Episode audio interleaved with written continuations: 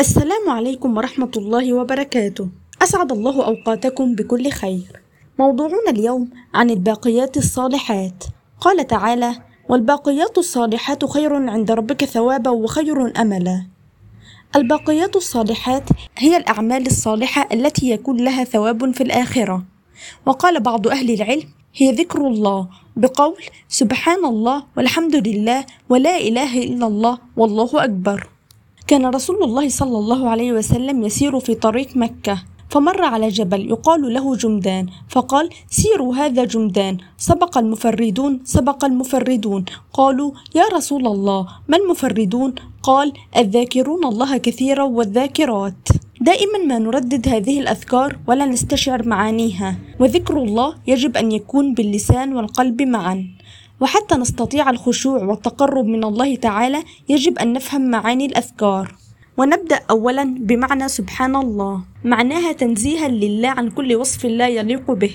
والله سبحانه وتعالى منزه عن كل نقص وقد اتصف عز وجل بكل صفات الكمال والجلال. وتنزيه الله عن مشابهته للمخلوق. ومعناها تعظيم الله تعالى وتقديسه. قال رسول الله صلى الله عليه وسلم كلمتان خفيفتان على اللسان ثقيلتان في الميزان حبيبتان إلى الرحمن. سبحان الله وبحمده سبحان الله العظيم. معنى الحمد لله.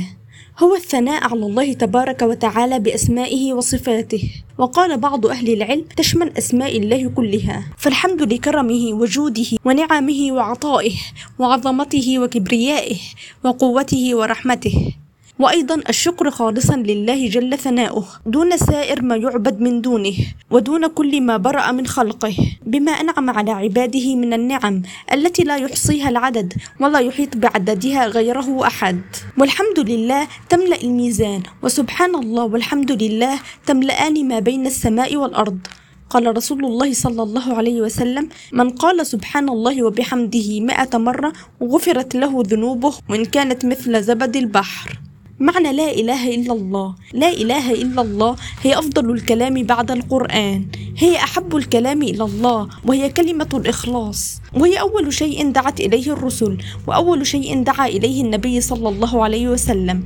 أن قال لقومه قولوا لا إله إلا الله تفلحوا. هي كلمة الإخلاص وكلمة التوحيد. ومعناها لا معبود حق إلا الله. كما قال تعالى ذلك بأن الله هو الحق وأن ما يدعون من دونه هو الباطل. وهي نفي وإثبات لا إله نفي وإلا الله إثبات.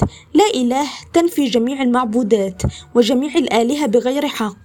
وإلا الله تثبت العبادة بالحق لله وحده فهي أصل الدين وأساس الملة. والواجب على جميع المكلفين من الجن والإنس أن يأتوا بها مع إيمان بمعناها واعتقاد له وإخلاص العبادة لله وحده. وله شروط.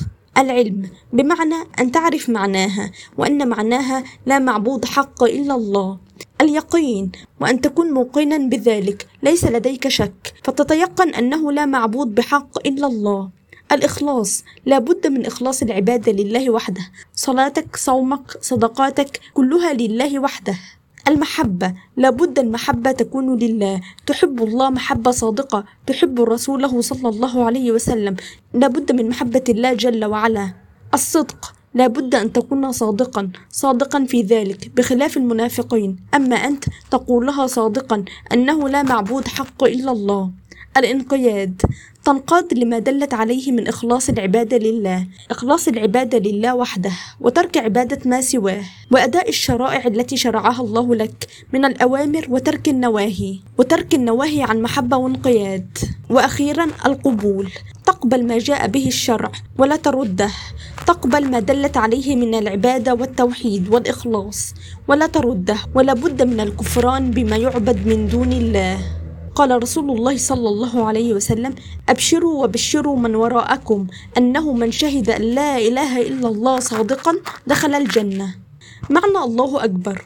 معناها أن الله سبحانه وتعالى أكبر من كل شيء أكبر من كل شيء في هذا الوجود وأعظم وأجل وأعز وأعلى من كل ما يخطر بالبال أو يتصوره الخيال. فالله تعالى أكبر من كل شيء في علمه وقدرته وسمعه وبصره وسلطانه. والله أكبر علما وسلطانا وقدرة وحكمة وتدبيرا. ولهذا فإن على العبد إذا وقف بين يدي الله تعالى لمناجاته وأداء عباداته وصلاته وتلفظ بهذه الكلمة عليه استحضار هذه المعاني. معنى لا حول ولا قوة إلا بالله. هذه الجملة العظيمة فيها التسليم لله تعالى والاعتماد عليه وأن الحول أي الحركة أو التحول من حال إلى حال والقوة على الطاعة لا تكون إلا بالله فلا حول ولا قوة إلا بالله. كلمة استسلام وتفويض إلى الله تعالى واعتراف بالإذعان له وأنه لا صانع غيره ولا راد لأمره وأن العبد لا يملك شيئا من الأمر. وقيل لا حول للعبد في دفع الشر ولا قوة في تحصيل الخير إلا بالله. وقيل لا حول عن معصية الله إلا بعصمته ولا قوة على طاعته إلا بمعونته. فأنت تلجأ إلى الله بأنك أنت الضعيف الذليل إليه. ليس لك حول ولا قوة إلا بالله. فلا أحد يستطيع دفع البلاء إلا الله.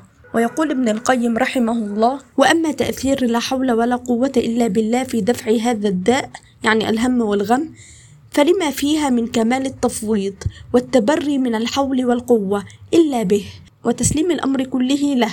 وفي بعض الآثار إنه ما ينزل ملك من السماء ولا يصعد إليها إلا بلا حول ولا قوة إلا بالله. ولها تأثير عجيب في طرد الشيطان. ولا حول ولا قوة إلا بالله كنز من كنوز الجنة. معنى اللهم صل على محمد. قال تعالى إن الله وملائكته يصلون على النبي. يا أيها الذين آمنوا صلوا عليه وسلموا تسليما.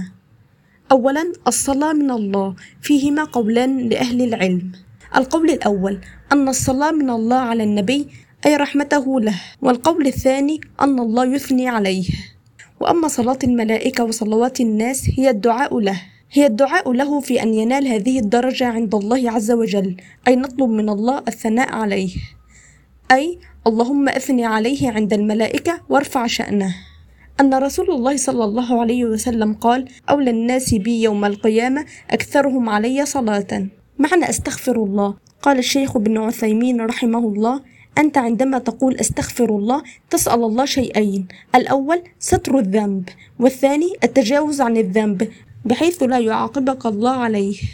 ويجب أن تستغفر وأن تستشعر ذنوبك وما اقترفته من الآثام وتتوب إلى الله بنية خالصة وتحمد الله لأنه لم يعجلك بالعقوبة. والاستغفار يكون بالقلب واللسان لا باللسان فقط. ومن أفضل الذكر وأكثره أجرا الاستغفار فهو سبب لتفريج الكروب ودفع البلاء ونزول الرزق. قال سبحانه وتعالى فقلت استغفروا ربكم إنه كان غفارا. يرسل السماء عليكم مدرارا. ويمددكم بأموال وبنين ويجعل لكم جنات ويجعل لكم أنهارا. عن أبي هريرة قال سمعت رسول الله صلى الله عليه وسلم يقول والله إني لأستغفر الله وأتوب إليه في اليوم أكثر من سبعين مرة. ومن أفضل أوقات الاستغفار وقت السحر. لقوله تعالى وبالأسحار هم يستغفرون. ونختم بقول معنى لا إله إلا الله وحده لا شريك له له الملك وله الحمد وهو على كل شيء قدير. أن رسول الله صلى الله عليه وسلم قال من قال لا إله إلا الله وحده لا شريك له له الملك وله الحمد وهو على كل شيء قدير. في يوم مئة مرة كانت له عدل عشر رقاب وكتبت له مئة حسنة ومحيت عنه مئة سيئة. وكانت له حرزا من الشيطان يومه ذلك حتى يمسي ولم يأتي أحد بأفضل مما جاء به إلا أحد عمل أكثر من ذلك. ومعناه أن الله سبحانه هو المختص بالسلطان التام الذي لا ينازعه فيه منازع فهو المستحق له دون من سواه سبحانه. لا يعجزه شيء في الأرض ولا في السماء.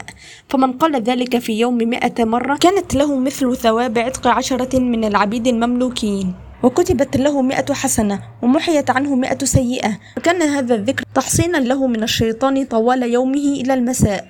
ولا يكون أحد أفضل عملا من الذي قال هذا الذكر إلا من قال هذا الذكر أزيد من مئة مرة. هذه الأذكار يجب أن ترددها يوميا وتجعلها جزءا من يومك فهي من أيسر الأعمال وأعظمها أجرا وثوابا. وأحب الأعمال إلى الله أدومها وإن قل شكرا لاستماعكم والسلام عليكم ورحمة الله وبركاته.